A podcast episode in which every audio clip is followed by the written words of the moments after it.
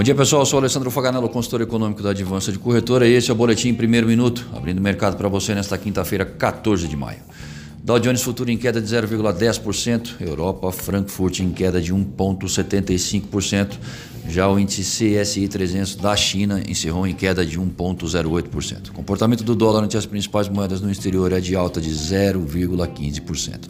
No Brasil seguem as observações em relação ao cenário político, em dia de agenda econômica esvaziada, e nos Estados Unidos os pedidos semanais de auxílio-desemprego às nove e trinta ficam na mira.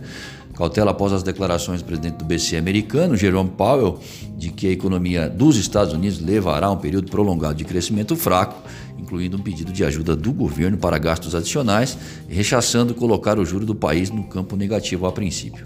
Além disso, temos a escalada de tensões entre Estados Unidos e China, após os americanos acusarem hackers ligados à China de roubar pesquisas sobre o coronavírus.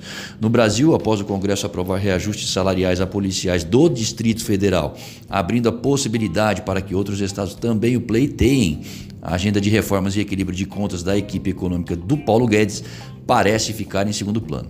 Os cenários externo e interno colocam um patamar de seis reais para o dólar mais próximo. Queda nos estoques de petróleo americano ajuda o seu preço a subir no dia de hoje. Já graficamente, Guaceiro Filho, nosso consultor técnico, faz as seguintes observações.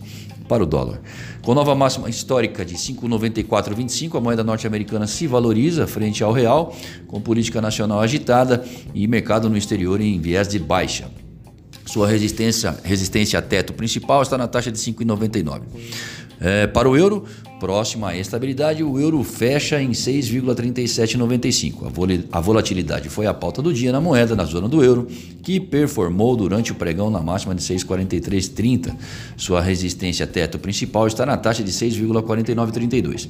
Desejamos bons negócios e fiquem atentos ao boletim segunda hora às treze e trinta.